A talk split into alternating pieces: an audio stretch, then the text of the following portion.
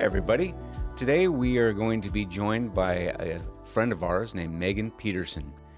We got to know Megan through our connections with the Y at uh, Silver Bay when we went to New York with the Well.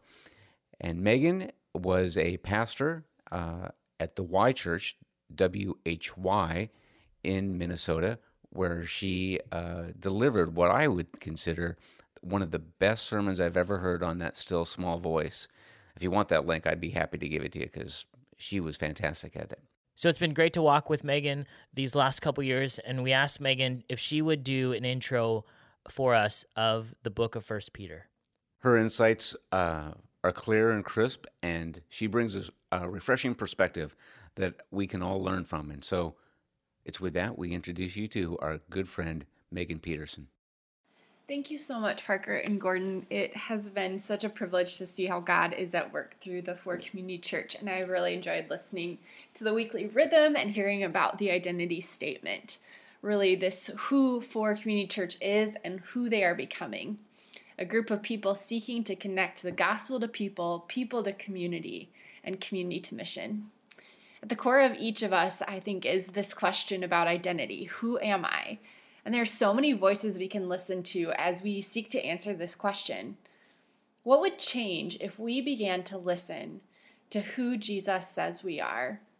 In First Peter, we see how listening to Jesus shapes our life both now and in eternity. It impacts our relationships with others and the way that we interact with the world that we live in.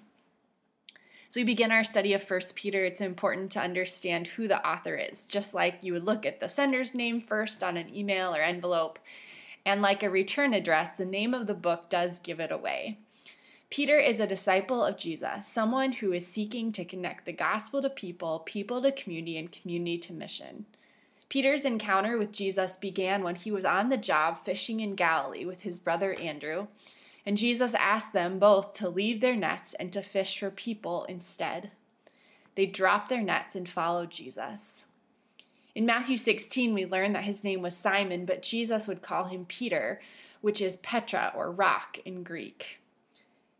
After Peter identified Jesus as the Messiah, Jesus would look at him and say, "You are Peter, and on this rock I will build my church."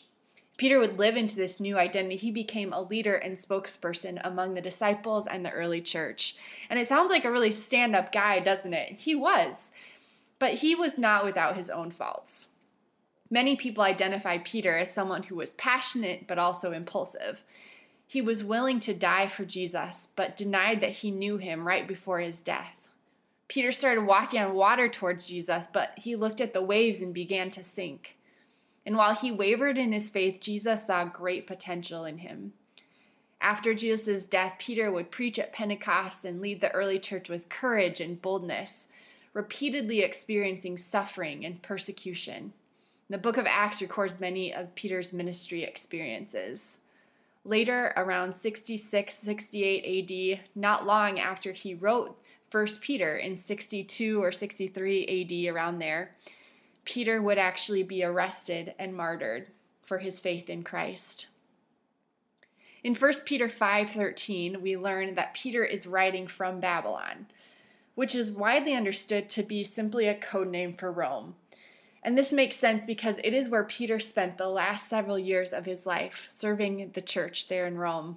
And in the opening verses, he addresses fellow believers who are living in Asia Minor, including Pontus, Galatia, Cappadocia, Asia, and Bithynia, which today are located in Turkey. Nero had come into power and the provinces were under Roman control. The persecution and unjust treatment of believers under Nero's rule had just ramped up. The believers are mostly Gentiles. There are some Jewish Christian readers as well.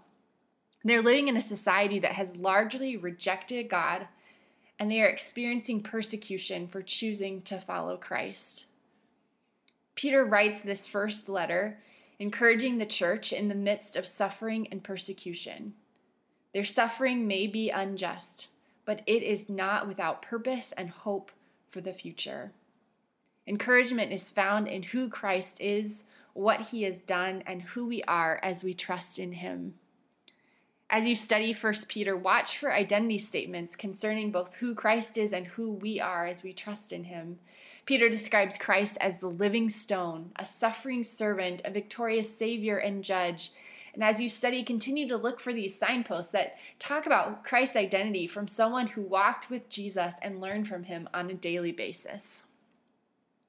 We also learn about who we are in light of who Christ is and what he has done for us. In the first two chapters in particular, Peter focuses on the identity of the believers. And depending on what translation you're reading of the Bible, you'll find words like foreigners and exiles, sojourners, pilgrims.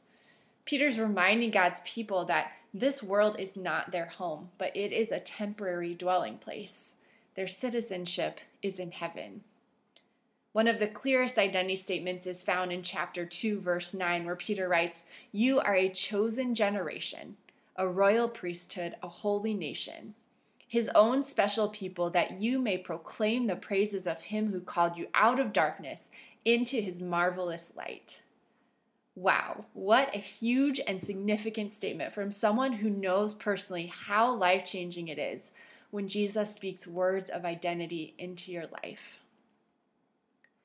The last three chapters, the book focused more on the relationships and responsibilities of the believers in light of their identity. As they begin to understand who they are and where they ultimately belong, it instructs their attitudes and relationships as they relate to their neighbors, the government, their spouses, and as Christians in the church. I encourage you, as you read the letter, listen for the tone. It is urgent and intense. And in fact, the letter averages one command every three verses, which is not really surprising when you consider both Peter's personality and the circumstances that he's writing under. Words of identity, belonging, and purpose are spoken into our lives as we read the Bible. And while these words were written long ago, they have been recorded so that we too might know and understand who Christ is and who we are in him. They are invaluable as we relate to people in our workplaces, the government, and family relationships. The words of encouragement found in First Peter, when prayerfully considered, will no doubt affect the way that we endure the suffering and trials that we face, particularly when it is unjust. And my prayer is that as you read and study First Peter together over these next several weeks, you would let the words of encouragement give you hope, bring peace, and challenge you to live steadfast in faith, hope, and love, especially during times of unjust suffering that you may be facing today or in the future. And my prayer for you is also this. As Peter writes towards the end of the letter in chapter five, verses ten and eleven, "May the God of all grace, who called us to his eternal glory by Christ Jesus, after you have suffered a while, perfect, establish, strengthen, and settle you. To him be the glory and the dominion forever and ever. Amen." Thank you, Megan. I really like that. Uh, it would be good for us to kind of revisit Megan's words uh, throughout this study. She brings up uh, some great points about what we should be looking out for, the urgency that we need to be hearing. And so you can refer back to this talk uh, frequently as we read through First Peter. Yeah, we are so excited to start the book of First Peter this week. And as you prepare for this Sunday, read through the first section of the first chapter of First Peter and be looking for some of those signposts about who Jesus is.